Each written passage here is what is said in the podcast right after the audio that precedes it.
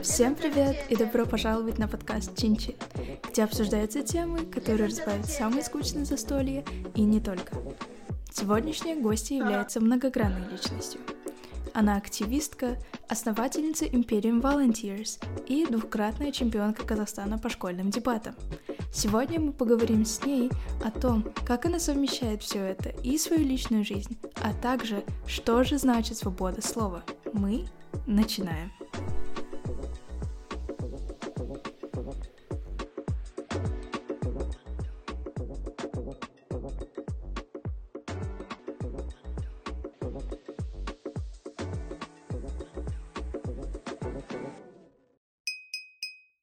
Небольшое отступление. Дарига часто говорила о, в скобках, той ситуации. И для наших слушателей из других стран хочу объяснить, что Дарига является одной из организаторок акции протеста «У одежды нет гендера», посвященной погибшему ученику в Алмате. По просьбе самой Дариги мы не станем упоминать имя ученика и любую другую информацию о нем, но для тех, кто хотел бы узнать побольше об этой акции, мы оставили ссылки на статьи от доверенных СМИ в описании подкаста.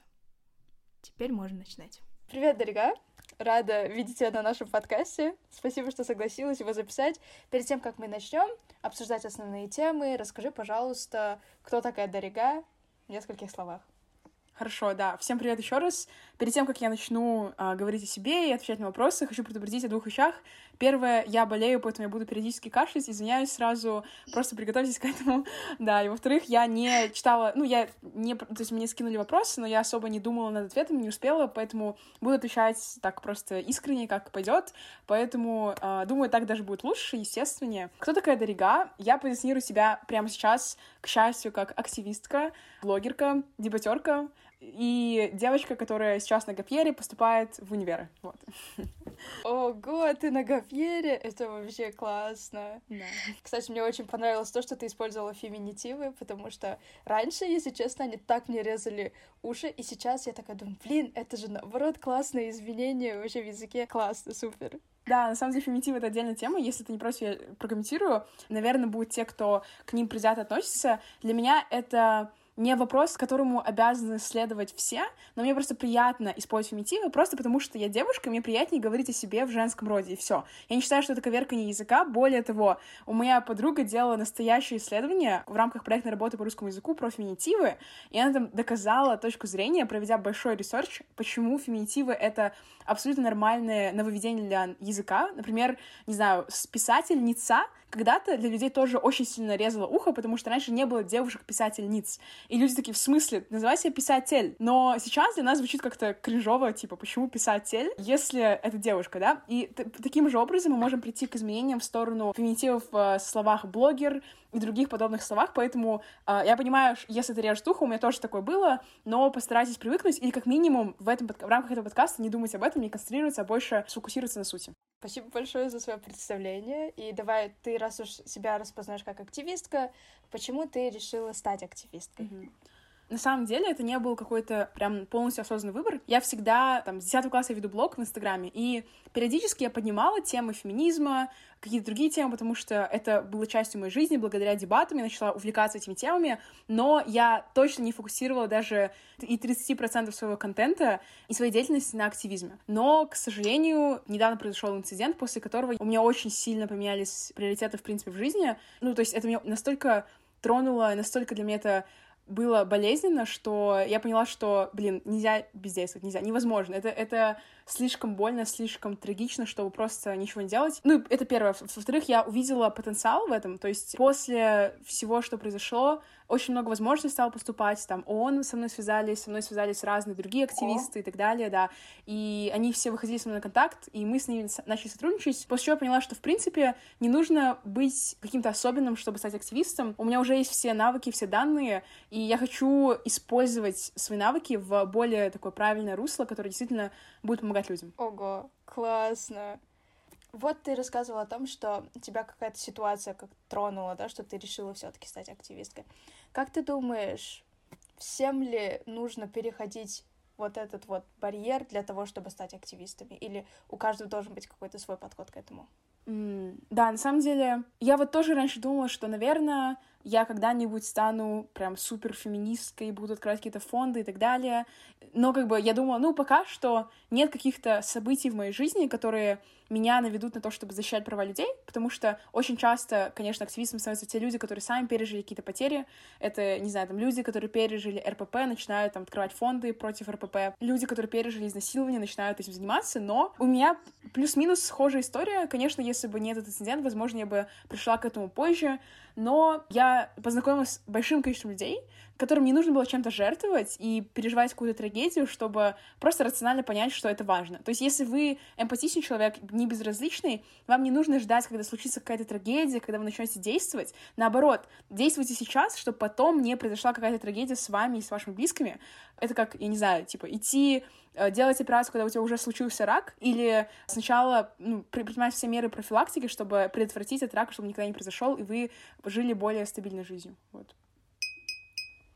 Теперь у меня такой вот вопрос. У тебя в Инстаграме свыше 8 тысяч подписчиков, если я не ошибаюсь. И было ли сложно тебе набирать эту аудиторию, или она сама как-то вот так подтягивалась к тебе? Ой, да, это отдельная тема. На самом деле, сразу кларифайну, очень многие ребята обвиняют меня в хайбажорстве и так далее. Мне очень неприятно, без, просто безумно неприятно это слышать, потому что я вообще не понимаю людей, которые могут сказать человеку, который потерял знакомого человека, можно сказать, друга, говорить, что ты наживаешь на чьей-то смерти, это просто настолько для меня невообразимо и аморально, а таких людей довольно много, особенно среди нишевцев, которые такие говорят, что вот, ты специально это все сделал, чтобы набрать подписчиков, просто для меня это абсурд. Но эта аудитория появилась после того, как мы сделали акцию, но это не было чем-то, что мы э, предполагали, что мы планировали, потому что изначально, я когда писала сторис, рассказывала всю эту историю, моя задача была, чтобы это донести до нишевцев. То есть у меня уже была аудитория полторы тысячи человек, среди которых было много нишевцев, и я думала, что вот главное до них донести, что нужно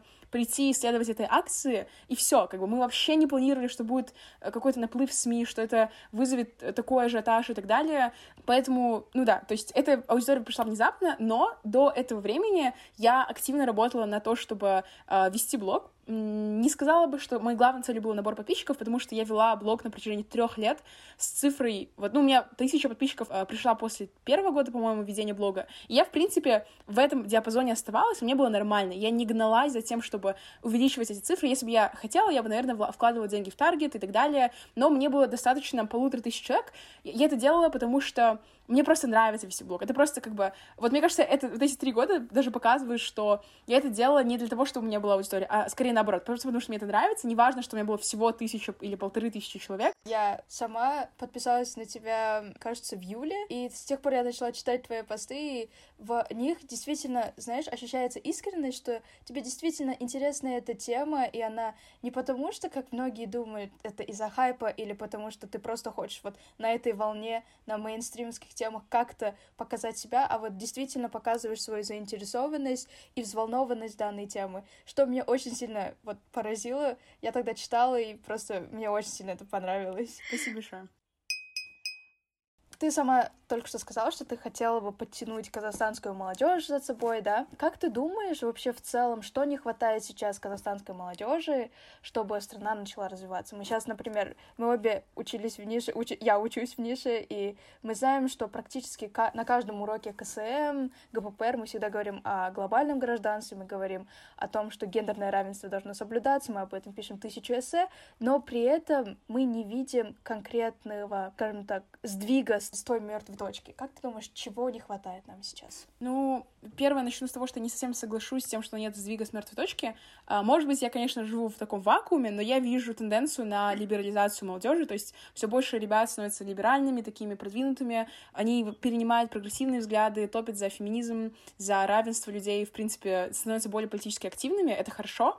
А, конечно, все еще ситуация оставляет желать лучшего, потому что этот процент, он довольно невысок. У меня, наверное, тут будет два ответа. Первое — это не хватает условий для того, чтобы развиваться. А второе, те, кто уже развивается, те, кому уже даны эти условия, не хватает, наверное, эмпатии. О чем я говорю? Первое, наверное, среди нашей молодежи есть гораздо больше э, эмпатичных, гораздо больше неравнодушных людей, которые могли бы быть отличными активистами, которые могли бы не нарушать права других там за счет сексистских э, выражений, э, действий и так далее, или там, не знаю, ну, или просто могли бы там, не знаю, волонтерить, открывать какие-то благотворительные фонды, ходить на а, акции протеста и так далее, но они этого не делают не потому, что они вот, не знаю, мрази такие изначально родились плохими, черствыми и так далее, а потому что не было условий, которые сформировали бы в них понимание важности этих проблем. То есть мы, нишицы, нам повезло, что вот нам достался этот грант, у нас были хорошие тепличные условия, чтобы развивать в нас вот эту социальную ответственность, активность и так далее. Это круто, потому что просто нам повезло с этим. Мы нам повезло в большинстве своем родиться в нормальных семьях, которые дали нам инструменты, чтобы мы подготовились к этому экзамену в нише. Очень многие ребята пользовались услугами репетитора или, как минимум, родители просто какие-то инструменты, чтобы мы поступили. Изначально были более благополучные семьи.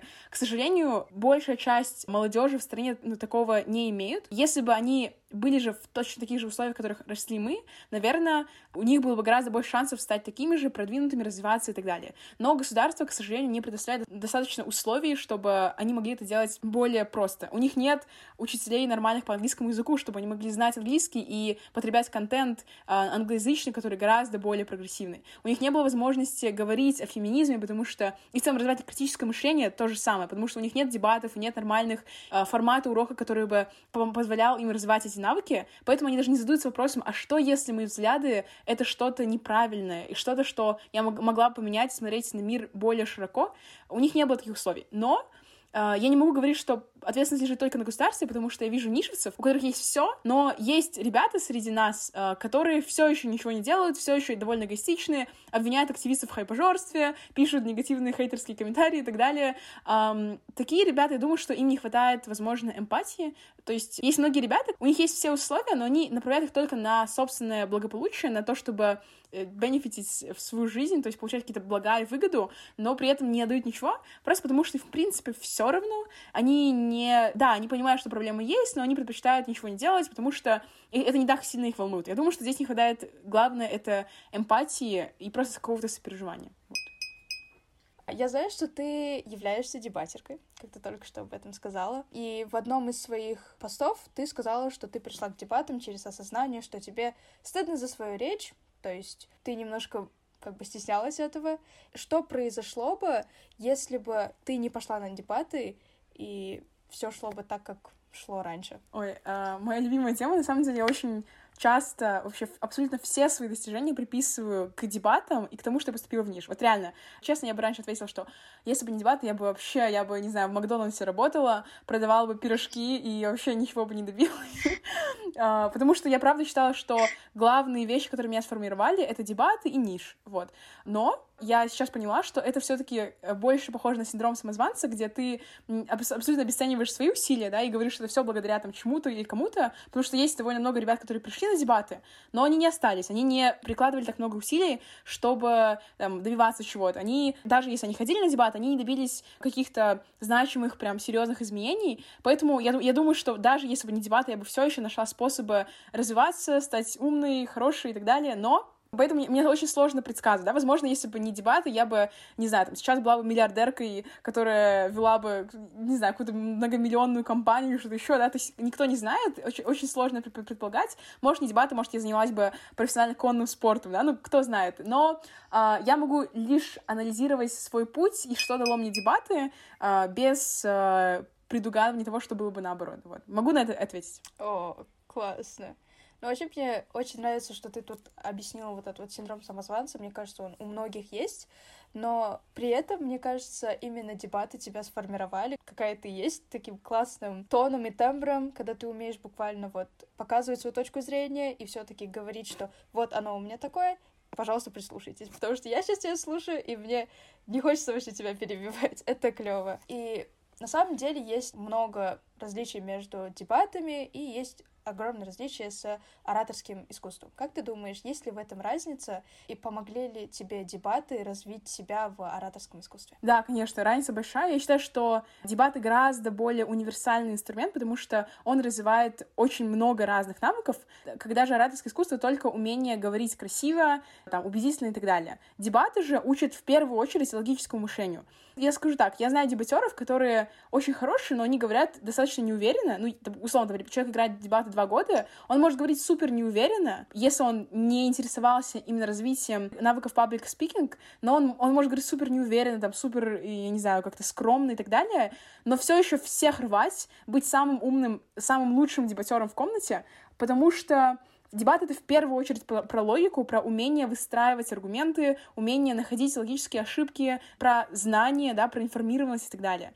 Но, конечно, параллельно с этим у большинства дебатеров все еще развиваются автоматические навыки публичных выступлений, потому что потому что когда ты постоянно выходишь на публику, постоянно, э, это просто само собой происходит. Э, во многих, ну, в школьных дебатах есть отдельный критерий, то есть тебе прибавляют количество баллов, и у тебя чуть немножко больше шансов победить, если ты лучше, красивее говоришь, но в большинстве своем судьи оценивают только по твоей логике и потому, насколько правильные вещи ты говоришь. Вот. Ого, классно.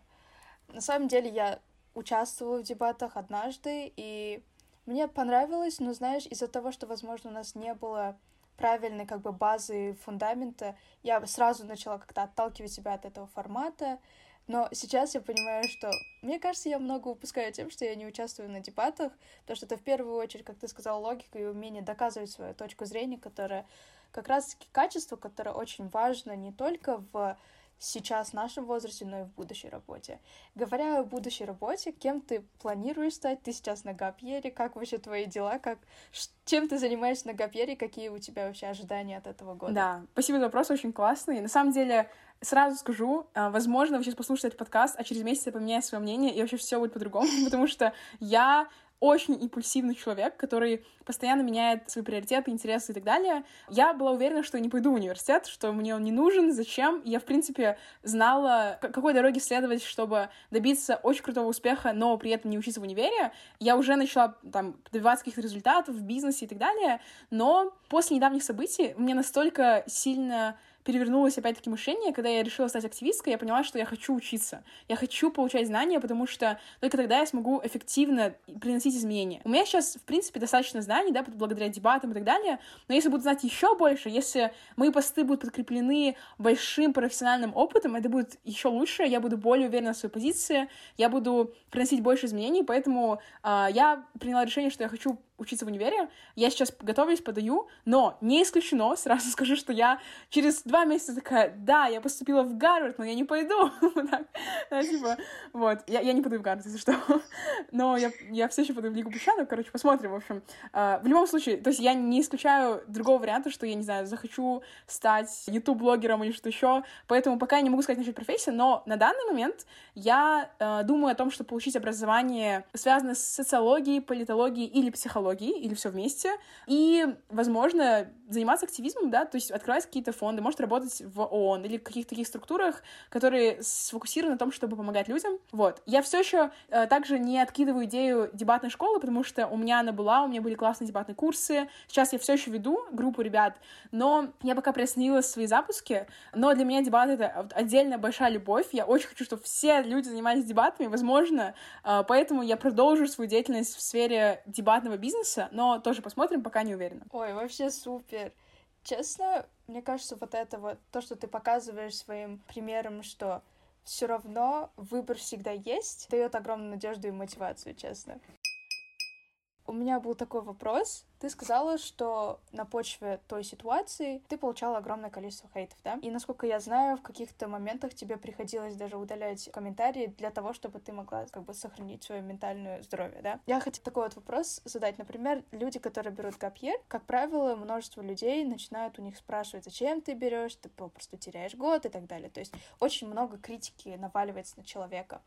Как ты справляешься с тем, чтобы вставить себя на первое место, нежели мнение людей, которые вокруг тебя? Очень философский вопрос, очень сложный. на него, наверное, нужно будет долго отвечать. Начнем с нескольких поинтов. Начнем с Гапьера, да, более такая актуальная, острая тема. Просто сравните, что важнее, сейчас поддаться импульсивному и краткосрочному желанию слушать, что тебе говорят люди, и пожертвовать, по сути, всей своей жизнью, потому что ну, представьте, вот такую логическую цепочку выстроим. Вы послушаетесь э, давление людей, да, вы, вы прислушаетесь к этому давлению и подумаете, да, действительно, я не буду брать ГПР, пойду в любой универ, в который я попаду.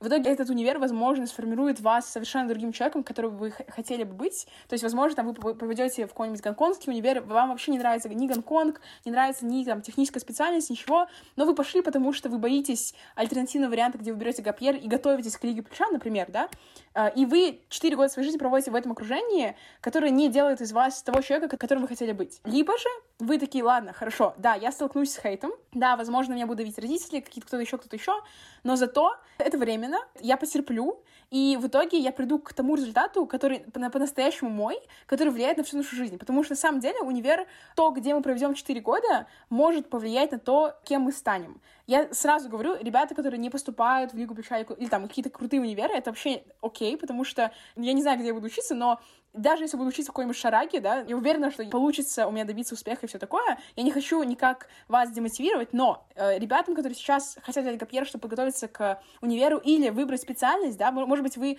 хотите на самом деле быть дизайнером, но вам страшно, и вы не знаете, и сейчас у вас может поступить только на IT, но если бы вы взяли ГПР, у вас была бы возможность раскрыть себе потенциал дизайнера, художника и так далее, берите ГПР, потому что это, да, негатив будет, но это просто как трейдов. Теперь э, поговорим о хейте в, в сфере активизма. Э, сегодня у меня была сессия с психологом на эту тему, и очень классная мысль, которую, в принципе, я интуитивно понимала, но психологиня помогла мне очень круто как бы утвердить свою позицию. Просто подумайте, зачем вам это нужно, а нужно ли вам это в принципе. Вот я такая думаю, окей, у меня есть миссия, чтобы у нас там было равенство, чтобы никто никого не обижал, чтобы мир был классным и так далее. Это моя глобальная такая миссия, конечно, она более конкретная в голове у меня, то есть это конкретная повестка феминизма, повестка ментального здоровья и так далее.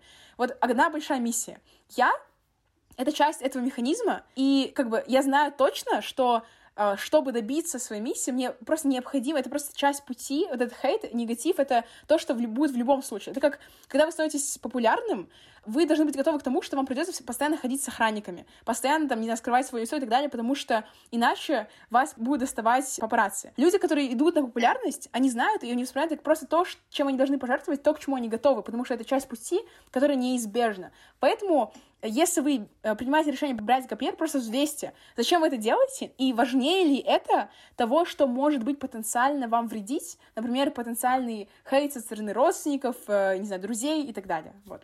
А, ты прям такую классную мысль сказала. Вообще у меня есть огромная проблема с тем, что я очень близко принимаю всех к сердцу, и я очень искренний человек, я очень хочу вот эту честность, справедливость, и меня начинает доставать то, что какой-то степени существует дискриминация, в какой-то степени есть нечестность и неравенство. И когда я начинаю говорить, мои как бы вот эти инстинкты начинают так быстро-быстро зашкаливать, и я начинаю принимать все так близко к сердцу, что в какой-то момент это меня останавливает. И то, что ты только что сказал, действительно навеивает на ту мысль, что лучше уж иметь свою э, четкую вот цель и идти к ней, и понимать, что в любом случае, даже когда ты будешь делать что-то хорошее, все равно найдутся те, которые будут останавливать тебя. И это важно понимать. Да. Так. Теперь у меня вот такой вопрос. Ты упоминала о э, синдроме самозванца. Сталкивалась ли ты с синдромом отличника или отличницы? Ну, не в учебе точно. То есть, честно, вот в некоторых сферах, да, сказать, я плод патриархального воспитания нашей культуры, где говорится, что жахсы кыс, да, типа, ты должна быть такой хорошей, прилежной девочкой, что ты должна всем нравиться. Поэтому я особенно, как бы, близко восприняла тоже негатив, который пошел, потому что я думаю, как?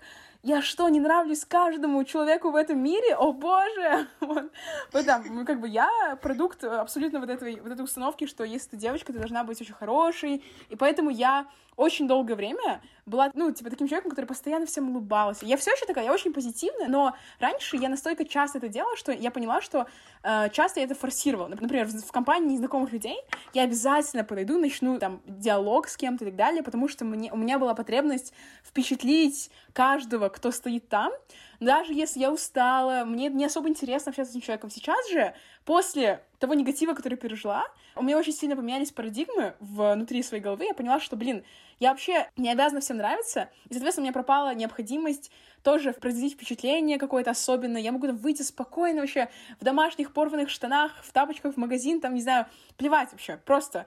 Я могу стоять в компании, и пока ко мне кто-то не пойдет, я тоже не буду приходить, если у меня нет сил на это, нет желания. Я не буду себя форсировать на это и так далее. Вот, это очень-очень важно. Но синдром отличницы в плане учебы у меня никогда не было, потому что у меня такие себе оценки, если честно. Вот честно, у меня до карантина у меня были не очень оценки. Во время карантина, конечно, онлайн легче учиться, но мне всегда было лень как-то часто, там, не знаю, получать пятерки, стараться раздеться и так далее, поэтому, наоборот, в этом плане достаточно перфекционистично, и перфекционизмом в учебе я не страдала, слава богу. Ну, это вообще классно. Кстати, теперь у меня вот такой вопрос. Ты вот только что об этом говорила, я собиралась задать. Экстраверт ты или интроверт? А, конечно, я экстраверт, очевидно. Просто абсолютно точно я очень редко остаюсь одна, вообще супер редко. И как вообще карантин повлиял на то, что вот у тебя так много энергии, ты, тебе хочется быть рядом с людьми, а вот у тебя всего лишь такой узкий круг, ты не чувствовала какой-то там, не знаю, пустошенность? Потому что у меня это прямо очень сильно прям побило по моей самооценке. Я три месяца просто выходила и чувствовала себя настоящей дикаркой, когда карантин ослабили. Мне очень жаль, что ты через это проходила. Я, я тебя понимаю, но, к счастью, я с этим не сталкивалась, потому что у, я, у меня было активное волонтерство в этот период. То есть мы mm-hmm. в AVC, ну тогда наша организация называлась AVC, а не Imperium. Мы были частью Adult Volunteer Club, филиалом. И у меня там очень часто были собрания онлайн. Все, конечно, было онлайн, но были постоянные собрания, постоянные дела. Я вела блог. То есть социальные интеракции, они все еще присутствовали, просто немножко в измененном формате, в формате онлайн. Было настолько много проектов, что я даже не заметила большой разницы. Плюс у меня относительно не, небольшая, конечно, но достаточно много людей в семье, пять человек. Это мама, папа, сестра, брат и я. Сестра уже давно с нами не живет, ее не было на карантине, но был брат. И мы с ним часто тоже общались и так далее. Вот, в принципе, я считаю, что очень важно не зависеть от людей. То есть быть с людьми — это классно, быть экстравертом — это хорошо, и в этом много плюсов, но когда ты переходишь в зависимость, это тоже немножко вредно, потому что на карантине мне тоже приходилось учиться проводить время с самой собой. Я зато там, не знаю, каждый день занималась спортом, медитациями, наполнялась как-то. То есть я старалась по-другому искать источники удовольствия, альтернативные вещи, которые меня наполняют, не только люди. И это, я думаю, это было достаточно полезным experience ом, потому что сейчас зато я могу быть более такой адаптивной и с людьми, и без людей, людей. И, в принципе, так и так я могу как-то, ну, справиться с э, проблемами. Вау, супер. Теперь мы можем с уверенностью сказать, что Дарига может помочь нам во время следующего, если карантин будет. Uh, я не хочу разлагаться, вот, называется марафон. И я там как раз uh, собрала просто подписчиков, там было человек 70, наверное. Мы с ними общались каждый день в Телеграме, я давала им задания, проводили эфиры, чтобы всем не было скучно, чтобы мы не разлагались. Вот, поэтому, да, подписывайтесь на меня, я буду много полезного давать.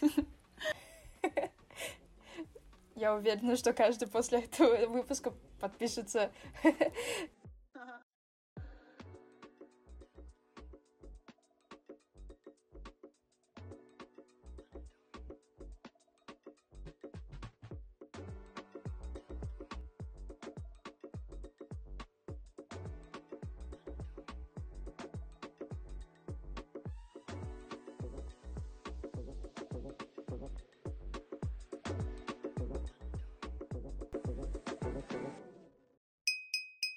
Давай теперь перейдем ко второму блоку наших вопросов.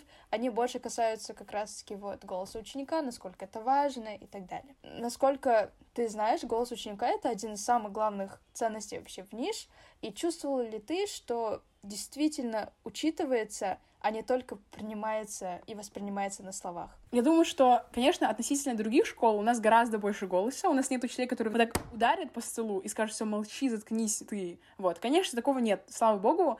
И относительно большинства школ у нас лучше, но это не значит, что у нас хорошо. Вот, кстати, очень часто такое когнитивное искажение. Люди говорят, НИШ тебе дал все, НИШ — это крутая школа, ты посмотри на другие государственные учреждения, там вообще гораздо хуже, должна быть благодарна. Нет, ребят, я не должна быть благодарна. То, что и у нас дается в нише, это bare минимум того, что государство обязано нам. Государство обязано давать такие условия каждому, каждому гражданину, не только нам, нишевцам. Это не то, что, за что мы должны быть благодарны. Это просто обязанность, потому что мы платим налоги, это наши деньги, и государство обязано предоставлять нам право на образование. Если бы ребята из-за границы, да, типа, там, не знаю, в какой-нибудь Канаде, ну, то есть для них вот ниша — это просто обычная государственная школа. Им сказали бы, будь благодарен за это, они скажут, в смысле, охренел, что ли? Я, это не то, за что я должен быть обязан, это мое право учиться в такой школе. Это не то, за что я должен благодарить кого-то и так далее. Потому что это то, что делали мои родители, то, за что мы платим налоги и так далее. Вот, это важно уточнить. Вот. И это ведет к тому, что проблема все еще есть. И я имею право о ней говорить. Например, меня очень раздражает цензура на КСМ. Вот просто отвратительно. И, и на ГППР. Потому что нам говорят, не пишите плохо про Назарбаева, нам говорят, не пишите плохо про этого, это, это, вот это, это систему нельзя, сексуальное воспитание тоже нельзя, потому что уяд и куча других вещей, за которые могут снизить баллы, только если ты не... Ладно, не буду материться, но если, если ты не подлизываешься к местным структурам, да, конечно, все еще можно писать о каких-то недостатках, но все еще в конце обязательно подводить к тому, что какой Назарбаев хороший и так далее. Вот это меня очень раздражает, потому что это... Я очень чувствую себя униженной в этот момент, что я должна сидеть, врать, писать э, мнения, которые мне не соответствуют, и это мне прям уф, очень сильно бесит прям. В начале этой четверти, когда нам сказали, давайте утверждать ваши темы на КСМ, я начала говорить, что вот такую хочу, такую хочу, и мне говорили, нет, про Назарбаева нельзя, про политику нельзя, это нельзя, это нельзя. Я говорю, а про что я тогда должна писать? И я помню, что когда я писала Сочи, там абзац, где нужно было все таки прописать, насколько эта идея правильная, и она приносит действительно пользу страны, но я понимаю, что как бы эта идея есть на словах, но ее на самом деле не существует. Все люди говорят, что вот у вас есть форма, вот у вас есть еда, у вас есть ноутбуки, но совершенно никто не спрашивает, а какого качества эта еда? Да, я с тобой абсолютно согласна. Это очень грустно. На самом деле, хочу сказать, ребята, нишевцы, как бы speak up, да, говорите о своих проблемах, потому что постепенно мы коллективными усилиями сможем прийти к тому, что нас не будут затыкать. Я считаю, что это очень важно. Например, после нашего инцидента я уверена, что очень много нишезов начали, стали смелее, потому что раньше никто ничего не говорил, все молчали. Мало было таких инцидентов, когда огромный написали пост, который настолько большой э, охват приобрел, вот, потому что все боялись, думали, а, а что со мной произойдет и так далее. Сейчас же, возможно, опять-таки, важно понимать, что для кого-то это может быть чревато последствиями, да, возможно, это грозит вашей безопасности. В таком случае я не хочу вас призывать к этому. Возможно, это, я не знаю, каким последствиям это может привести, но если вы рационально понимаете, что не будет каких-то очень серьезных последствий, а, тогда делайте, говорите о своих проблемах, о том, что вас не устраивает, потому что вот это мышление, что, ну, Ниш тебе дал все, ты должна быть благодарна, скажи спасибо, что хотя бы компьютеры есть и так далее, это такое рабское мышление, мне кажется, потому что мы не рабы государства. Это не так, что «О, спасибо, господин, что ты мне дал хотя бы компьютер». Это так, что «Окей, ты обязан мне дать это, где еще какие-то вещи, которые ты можешь мне предоставить, которые ты должен мне предоставить». Вот. Это то, что я думаю. Как ты думаешь, как твои посты в социальных сетях влияют на общество? Какие у тебя надежды? Ой, э, ну я верю, что они влияют достаточно хорошо, потому что как минимум появляется дискурс. Например, последний пост про скриптониты, который очень многие тоже захейтили, не поддержали. Я, как человек, который обладает критическим мышлением, понимаю, что это двоякая позиция. То есть есть и аргументы, почему это действительно плохо, но также я понимаю контраргументы, я понимаю, что это не что-то стопроцентное, да, то есть понятно, что и так, и так есть. Я лично верю в свою позицию, которую я писала в посте. Я вижу в этом логику, но я вижу и обратную логику. Я не считаю, что это что-то, что вот прям как аксиома должно работать. Но многие пишут, типа, вот, ты вообще тупая и так далее. Но я считаю, что даже, допустим, мне какой-нибудь самый умный человек в мире докажет, что я не права, и будут какие-то исследования, которые просто стопроцентно подтвердят, что то, что я говорю, это бред, как минимум я поняла дискурс, как минимум люди начали об этом хотя бы говорить и задумываться. А насколько это ок, что в песнях есть настолько унизительное отношение к девушкам. Окей, может быть, это не повод, да, там, не слушать эту музыку, но как минимум они задумываются, и как минимум мы опять начали говорить об этой проблеме. А еще хотя бы люди увидели, насколько у нас много сексистов, которые пишут, что, ну, вообще-то реально есть девушки, которые объекты, вообще-то реально есть девушки, которые сучки и все такое, и вот это просто мне так сильно открыло глаза, что даже среди моей э, достаточно либеральной аудитории есть такие, которые искренне верят в это slut-shaming, верят в то, что проститутки — это вообще не женщины, что их можно убивать и, там, не знаю, и бить, и насиловать и так далее. Хотя бы люди увидели, ну, реальность, и это уже повлияло на них. Понятно, что, смотрите, мои посты, они не изменят человека, который изначально вообще не либеральный, который вообще не понимает эти взгляды, да, и я это вижу, что это вызывает, наоборот, очень сильную обратную реакцию. Но хотя бы те ребята, которые сомневаются, которые где-то между одной и другой позицией, которые еще не определились, они могут читать мои посты и думать, М, ну да, в этом есть point, да, может быть, фейр, может быть, я э, буду поддерживать ее идеологию. Это, во-первых. Во-вторых, ребята, которые уже в это верят, но еще не совсем разбираются в этом. Вот это как я в восьмом-девятом классах, я тоже не совсем разбиралась в феминизме, я понимала, что это классно, но у меня были очень поверхностные знания. Я была подписана на блог одной дебатерки в Телеграме, и он мне очень сильно помог, потому что часто читала об этом, чаще, все чаще, чаще думала, и вот таким образом я пришла к тому, что я теперь уже тверда в своей позиции, и теперь сама Э, являюсь той самой дебатеркой, блогеркой, которая влияет на других ребят, и это очень классно. То есть я вижу, как какую-то часть людей это может поменять, даже если у меня был бы, не знаю, 100 человек, и мы посты читали бы из них там 50 всего, из этих 50 хотя бы трое поменялись,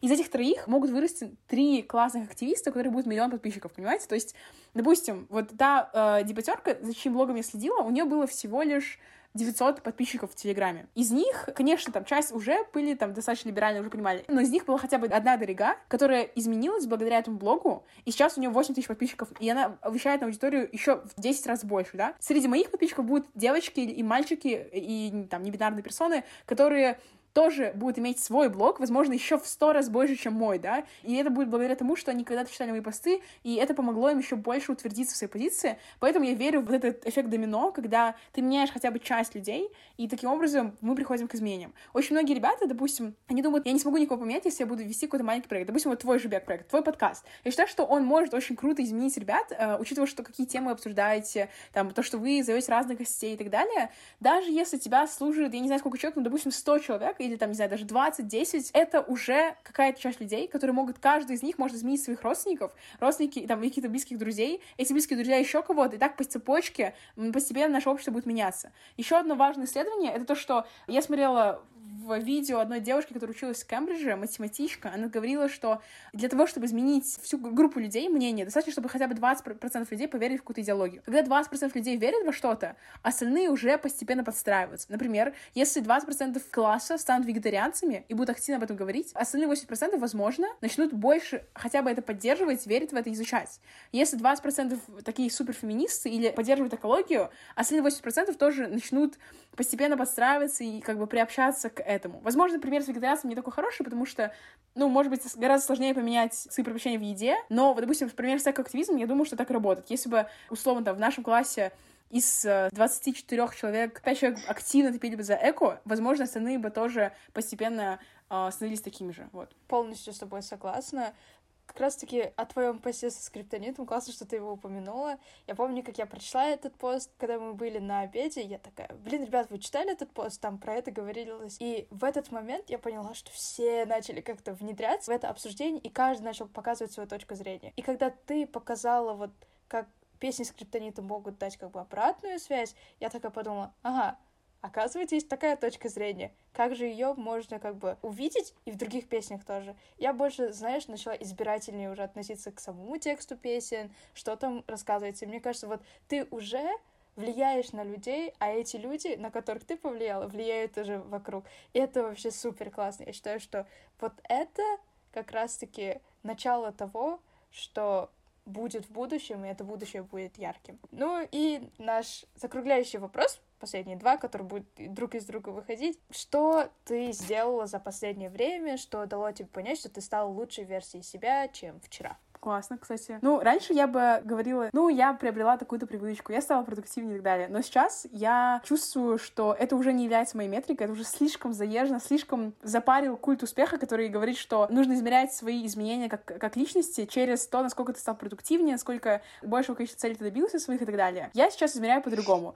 Я могу привести пример своему другу Мадину. Обожаю Мадину, она очень крутая. Она учится в Ниш Алматы. Она была организаторкой акции э, в юбках. Она даже больше, чем я я вложила в начале, то есть она всех собрала и так далее, это очень важно отметить, потому что куча СМИ писали, что я инициаторка, она просто участница. Нет, Мадина Раилова, она была главной инициаторкой, вот, это важно сказать. А, мы с ней были в сборной Казахстана по дебатам, мы с ней участвовали на международном чемпионате по дебатам, и вот мы все вместе с командой жили, все пять человек в команде дебатеры, и мы сидели и обсуждали, типа, блин, как грустно, что сейчас столько воды тратится, вообще столько, э, там, э, допустим, экология очень сильно страдает, животные и так далее, как это аморально. И с тех пор я действительно начала переходить на вегетарианство. Хотя тогда это просто была такая просто мысль, типа, мы просто обсудили это. Потом, там, не знаю, какие-то, мы обсуждали там гендерное равенство. И вот дебаты — это просто такая вещь, в которой очень много проблем обсуждается. Мы очень много говорим, говорим, говорим, говорим, говорим. Это классно, потому что это развивает наше понимание этих проблем. Но все эти пять лет, которые я занималась дебатами, я только говорила. Я ничего не делала почти. Сейчас я чувствую, как я действительно делаю. Я вышла из этого пузыря дебатов, где я просто болтаю о том, какой активизм наиболее эффективный для того, чтобы добиться изменений, а как нужно феминисткам сделать такую-то повестку или такую-то повестку. А я сама стала той самой активисткой, о которых мы так много говорили. Мы сами стали теми людьми, которые меняют этот мир и меняют это общество. И это вот невероятно приятно. И благодаря этому я понимаю, что я расту, потому что я перестала просто говорить и начала делать и подтверждать свои слова в действиях. И вот буквально вспоминаю тот разговор, который был в июле, да, где мы просто сидели и обсуждали и сейчас, как я перешла уже к активным действиям, и Мадина тоже, и это просто... Вот это действительно показатель прогресса для меня. Вау, вот это классно. Кстати, мне кажется, сейчас многие пребывают в этом пузыре, когда у всех есть идеи, у всех есть решения, но никто еще вот толком не перешел на ту стадию, где нужно уже действительно действовать. Классно. Ну и самый последний вопрос, Дарига. Поделись цитаты, свою моду жизни, которые имеют для тебя значение, и произнеси, пожалуйста, название подкаста. Хорошо. Когда-нибудь ты умрешь. Чин-чин. Listen